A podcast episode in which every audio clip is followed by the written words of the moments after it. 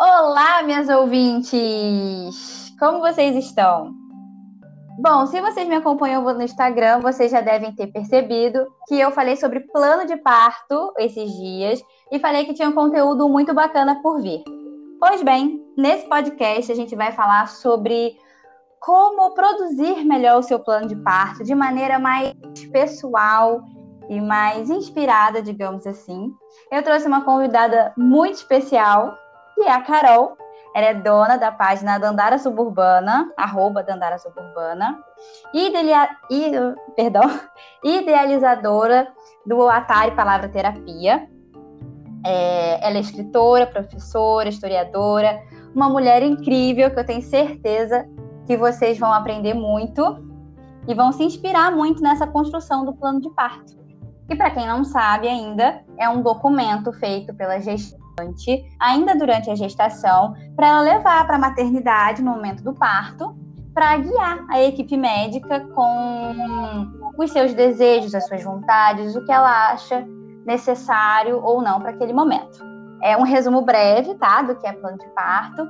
Então, não esqueçam de procurar mais sobre o assunto depois de ouvir o nosso podcast ir lá no meu perfil para dar uma olhadinha em detalhes sobre isso. É um documento muito importante e é complexo mais do que parece, embora seja livre a escrita, ela é importante e não é, é não é superficial.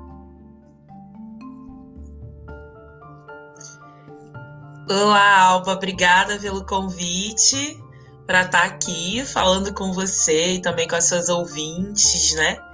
Com as grávidas todas e também as não grávidas, né? Que podem estar nos ouvindo nesse momento. É um prazer imenso estar aqui hoje, né?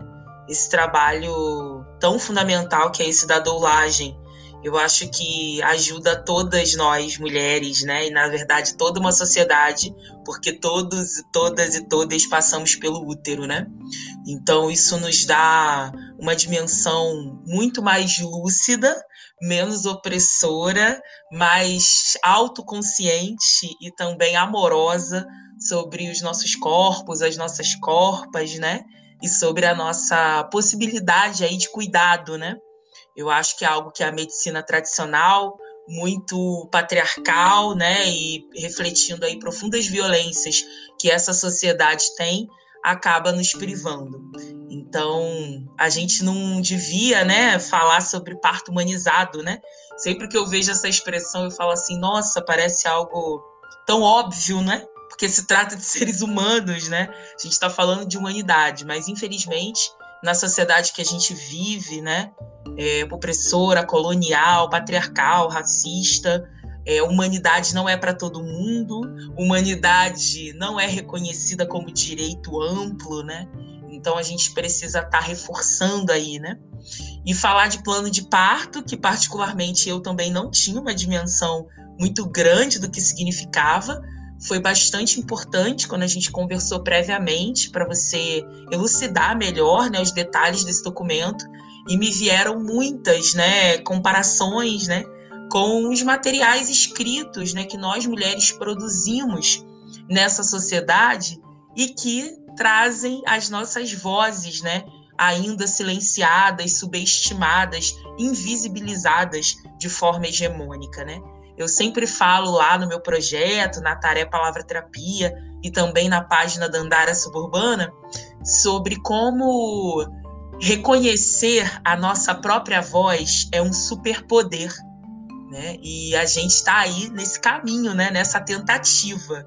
E esse é mais um documento que eu acho que contribui nesse sentido para a nossa existência, ainda mais nesse momento tão importante que é esse de gestar, né? Que é esse de trazer a luz, trazer vida ao mundo. Né? Então, eu desde já fico muito grata por poder falar um pouquinho sobre isso aqui hoje, né? É, a gente, enquanto mulheres, a gente muitas vezes conhece esse lugar terapêutico né, e poderoso da escrita através dos diários, quando a gente ainda é criança, adolescente. Só que eu sempre brinco dizendo: o diário é uma ferramenta incrível né? Porque é uma ferramenta. Quando a gente escreve a nossa rotina, quando a gente fala sobre os nossos planos, quando a gente consegue escrever os nossos desejos, a gente também está materializando a realidade, né? Então isso tem uma potência imensa. Entretanto, os diários sempre tinham um cadeado, né? É como se as nossas vozes, ou como se o que a gente tem para dizer, ou como se os passos que a gente dá pelo mundo, eles não fossem um lugar público, eles fossem só de foro privado.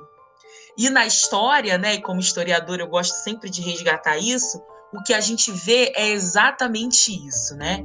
Quando a gente vai para a história enquanto disciplina, quando a gente vai para esse lugar da memória, que também é um lugar de poder, esse lugar da memória coletiva, né? Da história da humanidade, da sociedade, do nosso país, da nossa cidade, o que a gente tem ainda é uma marca profundamente masculina.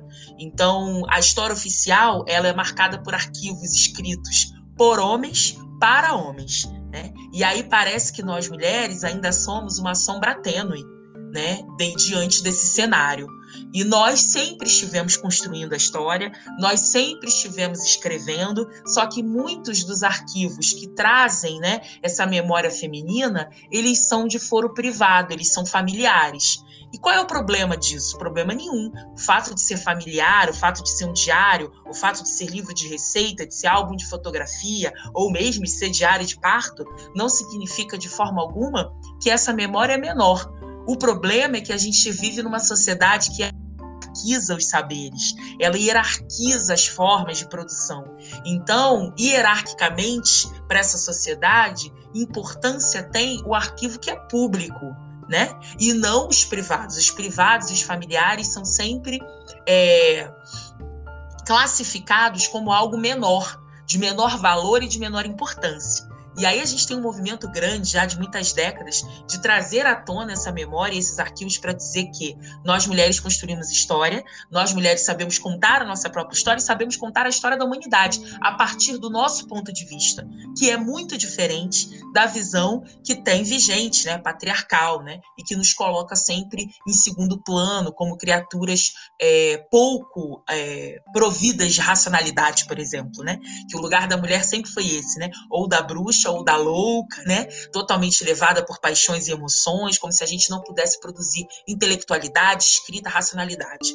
Então, a gente está aí contrapondo com os nossos documentos, com a nossa escrita, com a nossa memória, né? Esse lugar. A gente está aí de um movimento subversivo, né? Que é esse movimento de dizer sim, nós temos história para contar, nós temos muito a dizer e nós podemos fazer isso por nós mesmas, né? Então, eu acho que dentro desse cenário mais amplo também está inserido aí o plano de parto, né? Então, trazer um pouco essa contextualização, acho que ajuda a gente a entender essa importância imensa, né? E é importante também trazer uma dimensão racial para pensar que mesmo esses arquivos de memória feminina familiar que a gente tem em menor número, né, e com menor visibilidade, eles ainda são marcados por famílias que eram famílias de elite, né, que tinham acesso, né, tanto à escolarização como também à produção desse documento, a papel, a caneta, né, tudo isso caríssimo nesse momento, né, principalmente se a gente pensar nos séculos anteriores, enquanto que as nossas mulheres pretas ainda estavam lá sendo escravizadas, né. Aí eu sempre trago a imagem que é a imagem da Anastácia. Acho que é uma imagem fácil porque está no nosso imaginário, né, nossas nossas avós, nossas mães, todas tinham de alguma forma uma imagem, né, ou em gesso ou uma própria gravura de Anastácia, né, que era a santa escravizada, amordaçada, né? Só que hoje nós somos, como eu sempre digo, Anastácias livres, né? Então a gente precisa usar o nosso poder a nosso favor, ainda que a violência, o racismo, o machismo, a misoginia esteja aí incidindo sobre os nossos corpos, a gente pode falar, a gente deve falar e criar estratégias para fazer com que os nossos desejos e as nossas vontades elas possam prevalecer apesar de toda violência com os nossos corpos. E interessante quando você fala sobre os nossos corpos, sobre a nossa invisibilização e sobre toda essa construção patriarcal da escrita e da elite também, porque o plano de parto ele surge exatamente a partir dessa demanda de mostrar para a equipe médica o que que a, a gestante quer e que a gestante tem esse conhecimento do que ela pode querer. Porque na nossa construção, muito se é colocado o médico como detentor de todos os saberes e nós apenas temos que acatar o que aquele Deus, né, ele está colocando ali. E, e, o, e, o, movimento do plano de parto ele entra nesse momento em que as mulheres colocam as suas vozes, colocam ali, documentam ali, deixam gravado ali, escrito quais são as vontades dela. E que aquelas vontades elas são baseadas em evidências científicas, em estudos daquela mulher, que aquela mulher sabe o que ela está falando, ela sabe o que ela quer e ela sabe o que ela pode ou não. E dentro desses contextos, no contexto da violência obstétrica, é, que é muito recorrente no nosso país, principalmente com mulheres pretas. Então, como se encaixa a escrita com o plano de parto, com, com a história. E, e aí o plano de parto ele nasce dessa necessidade de colocar no papel aquela vontade da mulher, né? Aquela necessidade da mulher e aquela luta contra o sistema. O plano de parto ele é principalmente uma luta contra o sistema. E ele é importante também para além dessa luta contra o sistema, para também internalizar, né, conforme você falou do diário, o que realmente é a vontade, né? É, a gente, existem modelos prontos de planos de parto, existem diversos na internet, mas a gente está trazendo aqui a importância de uma escrita pessoal, para que essa luta, é, embora seja coletiva, porque muitas mulheres estão passando por ela, mas que naquele contexto seu seja a sua história pessoal também, e seja o seu documento de plano de parto, porque esse documento é a história do nascimento do seu bebê, né? É a sua história de parto. Então, como é importante uma escrita individual, ainda que olhando o contexto geral do que está acontecendo, da maternidade que você está indo parir, da cidade onde você está, qual é o cenário obstétrico, se é uma equipe de plantão ou não, colocar isso na ponta do lápis porque é a sua história, né? Perfeito, Alba, perfeito. E ouvindo você falar, me vieram outras questões, né? Como, por exemplo, essa questão de que essa medicina que a gente pratica, né? A medicina tradicional, essa medicina, enfim, tradicional aí que a gente fala, né? De forma ampla, né? Ela é uma medicina que vem, que tem uma história, né? E é uma história que é a história do Ocidente, que é a história de um desenvolvimento científico do Ocidente, da forma do Ocidente, né, desse Ocidente europeu, cristão, de ver corpo, de ver o feminino, de entender cuidado, né?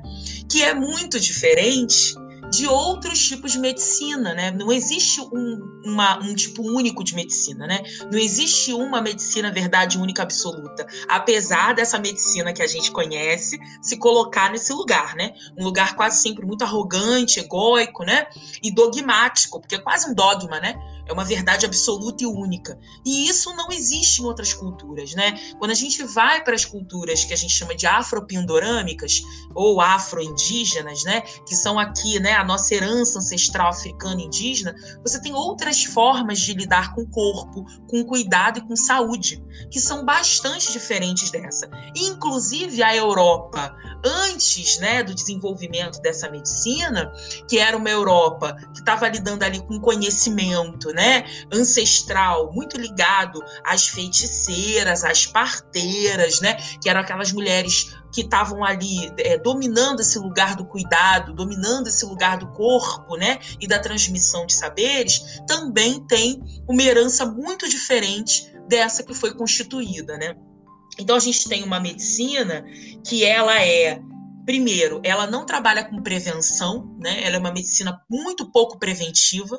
Ela é uma medicina que está lidando muito com uma intervenção medicamentosa, né? Então tudo a gente se torna refém aí dos remédios ou de intervenções que são traumáticas para o corpo, como cirurgias, cortes, né? A gente dificilmente trata com a prevenção, né? Até porque quase sempre a prevenção ou a intervenção que seja menos traumática, ela demanda tempo, né? Ela demanda tempo, ela demanda um cuidado, ela demanda um processo que também é educativo, né? E aí nessa sociedade rápida que a gente vive, instantânea, né? E principalmente em que você tem um capitalismo agindo muito forte? A gente tem uma indústria farmacêutica, né? A gente tem aí uma indústria da cesariana, a gente tem uma indústria, enfim, da anestesia, né? Tudo isso é mercado, né? Então, como que você vende, lucra mais, né? Vendendo esses componentes químicos, né? Esses remédios aí que muitas vezes, é, esses remédios, esses métodos que muitas vezes fazem o nosso corpo sofrer, demorar a se recuperar e ainda carregar traumas profundos que muitas vezes duram por muito tempo, né? E que tornam esse momento tão único, especial do parto, muitas vezes, um pesadelo. Né? A gente sabe, se eu estiver falando besteira, você pode me cortar a qualquer momento, afinal você entende muito mais disso do que eu. Mas Imagina, essa, tá ótimo. Essa é a visão que eu tenho, né? Então a gente trabalha muito pouco com a prevenção e a gente trabalha também com uma medicina que tenta o tempo todo nos alienar do conhecimento do nosso próprio corpo o capitalismo, né? A gente está no capitalismo. O capitalismo ele nos aliena, né? O, o, capitalismo é alienante. Ele tanto nos aliena enquanto trabalhadores e trabalhadores, né? Dos frutos do nosso trabalho, do processo do nosso trabalho, como ele também nos aliena da nossa própria existência. Ele nos aliena do nosso próprio conhecimento sobre a nossa memória, sobre a nossa história, sobre o nosso corpo.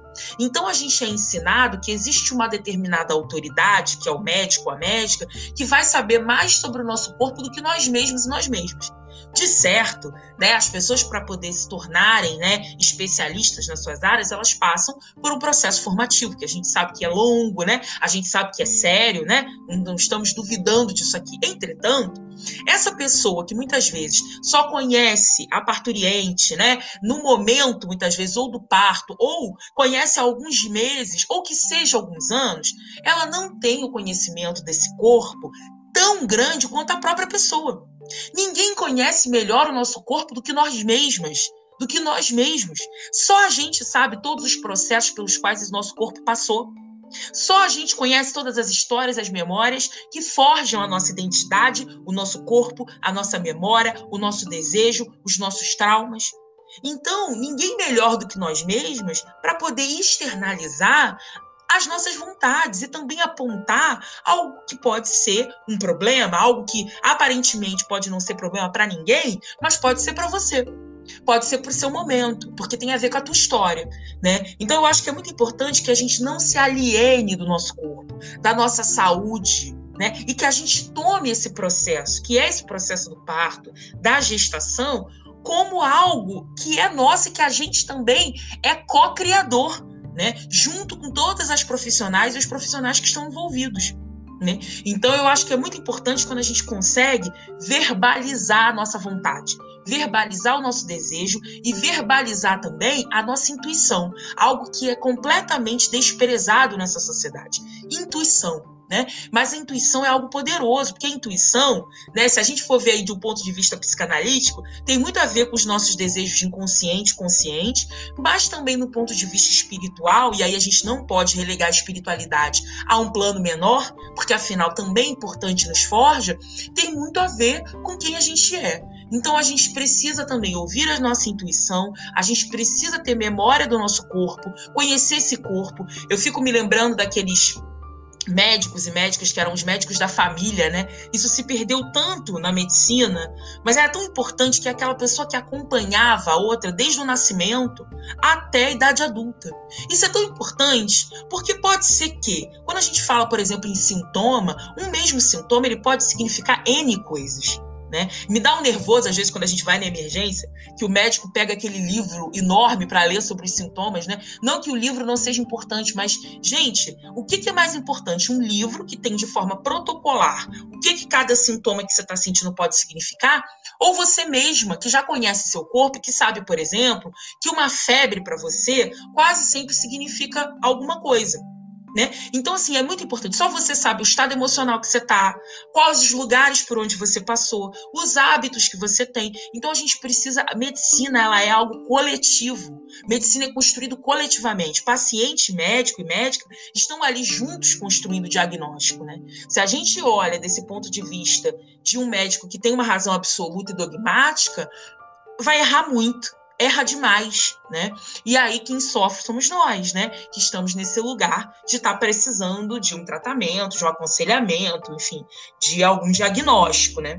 Então eu acho que é muito importante pensando nisso que esse plano de parto ele reflita também a tua história. E aí a sua história, né? Só você sabe.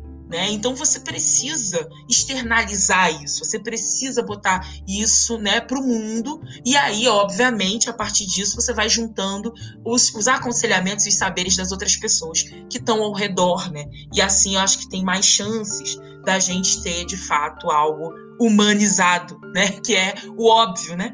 Era o que era para a gente ter, obviamente, para todas as pessoas. Tem outra coisa também importante que eu, a meu ver, que é essa dimensão terapêutica da escrita. A escrita, ela é terapêutica e não é à toa. Além dela ser política, né, e a gente começou falando sobre isso, a importância política da gente ter as nossas vozes externadas, mas tem uma dimensão terapêutica que é esse momento da escrita em que você está ali escrevendo, falando sobre você mesma, muitas vezes emerge coisas que nem você mesma tinha se dado conta. A escrita tem esse poder. Às vezes, quando a gente começa a escrever algo, a gente começa a colocar, as ideias começam a vir, os desejos, as informações de coisas que a gente, a nível do consciente, a nível do cotidiano, nem tinha prestado muita atenção. Então é muito importante esse momento de concentração, esse momento de elaboração dessa redação, porque isso também vai te trazer conhecimento sobre si mesma. Então, além de você oportunizar as outras pessoas, né, conhecer o seu corpo e poder lhe oferecer o melhor momento de parto possível, tem também a sua própria oportunidade de se conhecer. Né? E aí a escrita, né, esse, esse essa, essa tecnologia ancestral que eu falo, que a escrita está aí presente em povos antigos, africanos, ameríndios, né? não é algo que o Ocidente criou, ainda que coloque nesse lugar, a escrita também vai te trazer esse próprio autoconhecimento. Então é importante, é importante que você mesmo elabore com as questões que são relevantes para você, né? E que tire dúvidas e que pergunte sempre, né? Acho que é tão importante isso. Acho que às vezes a gente fica tão acanhada, né? Diante de tantos especialistas, né? Porque a gente está numa sociedade arrogante em termos de produção de conhecimento, né? Então esse lugar da produção de conhecimento e da intelectualidade, ele é colocado como um lugar de privilégio. Ele é um lugar elitista e muitas vezes é um lugar que nos distancia. Então a gente às vezes fica tão coagida diante disso que a gente não consegue também perguntar, né? Perguntar não consegue colocar as nossas dúvidas. A gente acha que tudo que a gente pensa, né, que as dúvidas e as questões que chegam para nós, elas são menores, elas são bobas, elas são burras, elas não são importantes, né? Então eu acho que mais uma vez é importante reforçar que tudo que passa pelo seu corpo importa, né? A sua história, a sua memória, né, o que você sente, como você se sente, né? E aí esse é um um motivo né, fundamental e emancipatório aí para as nossas trajetórias, para os nossos corpos, né? E aí, com certeza, a gente já vai colocar no mundo também crianças que já tenham nascido diante de um contexto que é esse, da gente conseguir se afirmar, da gente conseguir dizer eu existo.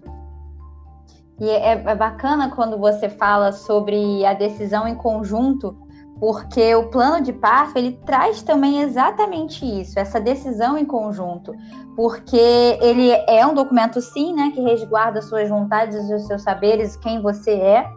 Só que num contexto de parto é sempre um contexto que trazem surpresas, né? Sejam positivas ou sejam de decisões rápidas. E o plano de parto ele já dá um norte também para a equipe, qual decisão ela pode tomar naquele momento dentro do que você já colocou escrito ali. O que, que ela precisa conversar mais com você dentro do que você já colocou escrito ali.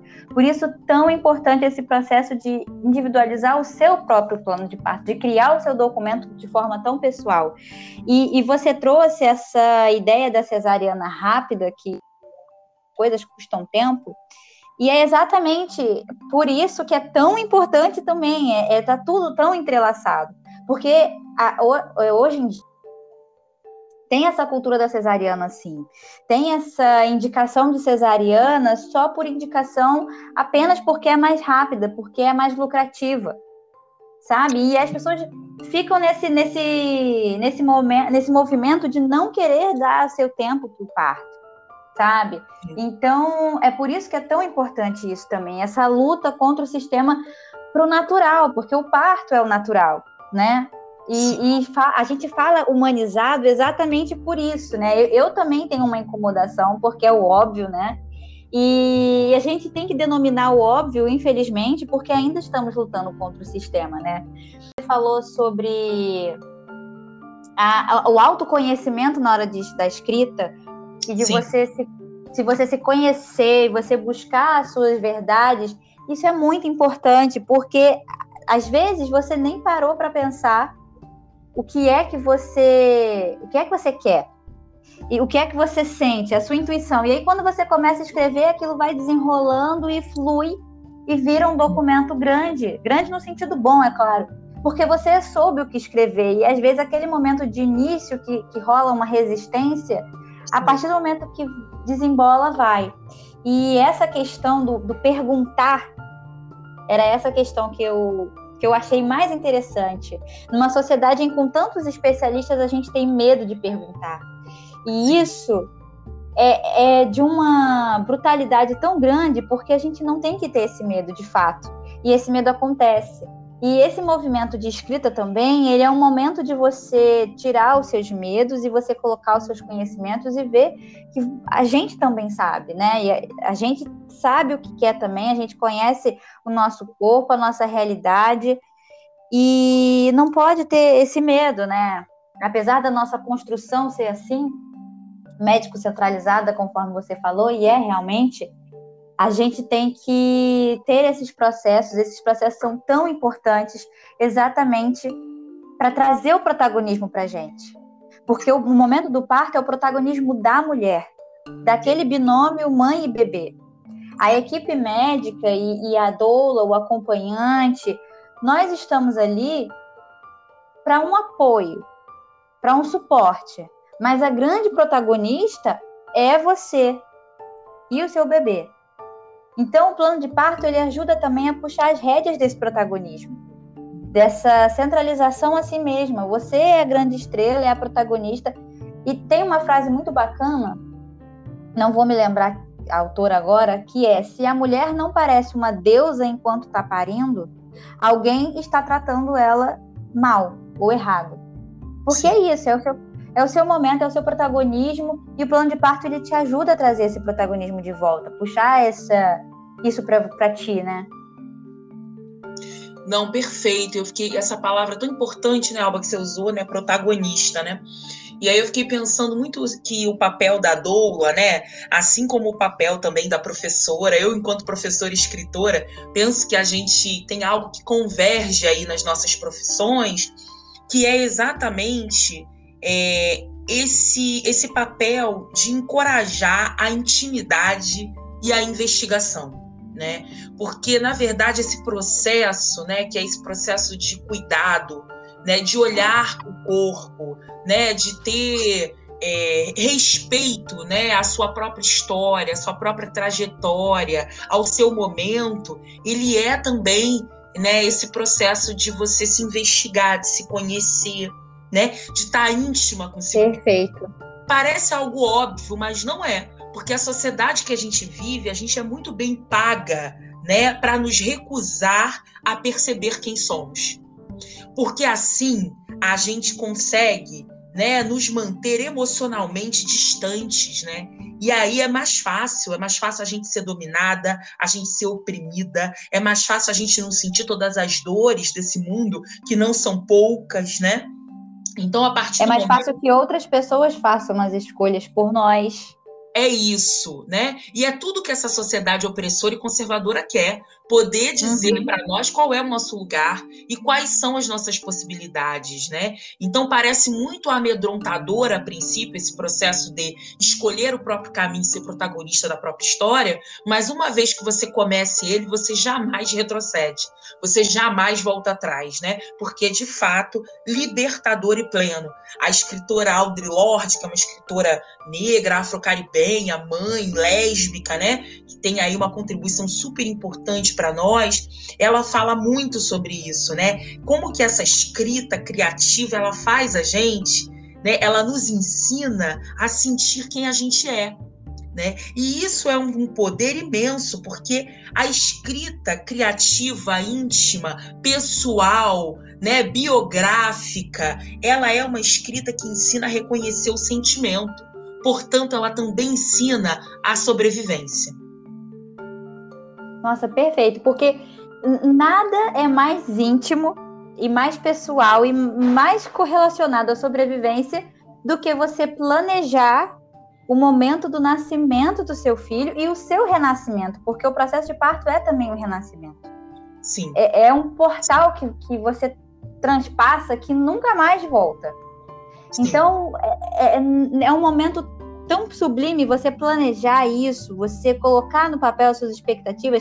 É claro que eu quero trazer aqui uma visão que não seja romantizada da construção do plano de parto, porque a gente sabe que no momento em si muitas coisas ocorrem diferente, outras até melhor, mas é importante esse processo da criação, da, da elaboração do seu plano, do seu planejamento, para que você saiba minimamente o que você está esperando, o que que você vai fazer nos seus planos de contingência também, o plano para isso também. Então, é, eu quero deixar bem registrado para vocês também que a gente não está falando sobre uma romantização de, dessa elaboração, mas a gente está trazendo a importância de se conectar consigo mesma e com a sua verdade e essa parte da sobrevivência. É, infelizmente, a gente ainda tem que lidar com isso, com esse sistema obstétrico que nos violenta sempre, ou muitas vezes, né? Mas e aí por isso é tão importante essa construção também. Só que a gente não consegue construir um plano de parto bem elaborado com verdade se a gente não se conectar com nós mesmas. Então não é uma romantização, mas sim um processo necessário e, e profundo também. Sim. Né? Não, não, assim, não tem Sim. Não, não tem nada de romântico. Inclusive, é o que a gente está falando o tempo todo. É processo, né? Então, uhum. é algo também que não vai acontecer do, da noite para o dia. É algo que a gente constrói ao longo da vida, ao longo das nossas experiências, ao longo das trocas que a gente vai fazendo com outras pessoas, né? E aí, Alba, é super importante você estar tá com um podcast para trazer essas questões, né? Porque isso também é uma oportunidade de troca, de observação. Então, é algo que a gente vai fazendo de forma cíclica como também é o parto, como também é a natureza e a existência feminina ao longo de toda a vida, né? Só que eu acho que quanto antes a gente tem um pouco a dimensão do poder que a gente tem quando a gente pega essa escrita pra gente, quando a gente pega a nossa história pra gente, quando a gente se conecta com a nossa verdade, quando a gente consegue, né, verbalizar os nossos desejos, mais a gente pode também ter uma existência mais plena, né? Então isso é muito importante. Inclu é, inclusive, é, foi interessante você falar isso sobre essa não é da noite para o dia. Nem o próprio plano de parto precisa ser feito da noite para o dia. É, são nove meses né, de preparação. São nove meses de arrumação da casa. E eu não falo a casa física somente, eu falo a casa, o seu corpo.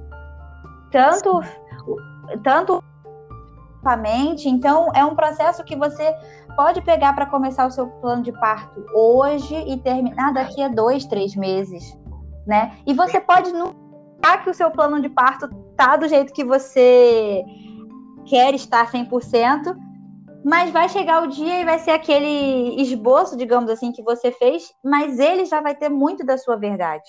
Ele já vai ter muito de você. E já vai estar pronto no momento que tiver que estar pronto, mesmo você não acreditando que está pronto, né?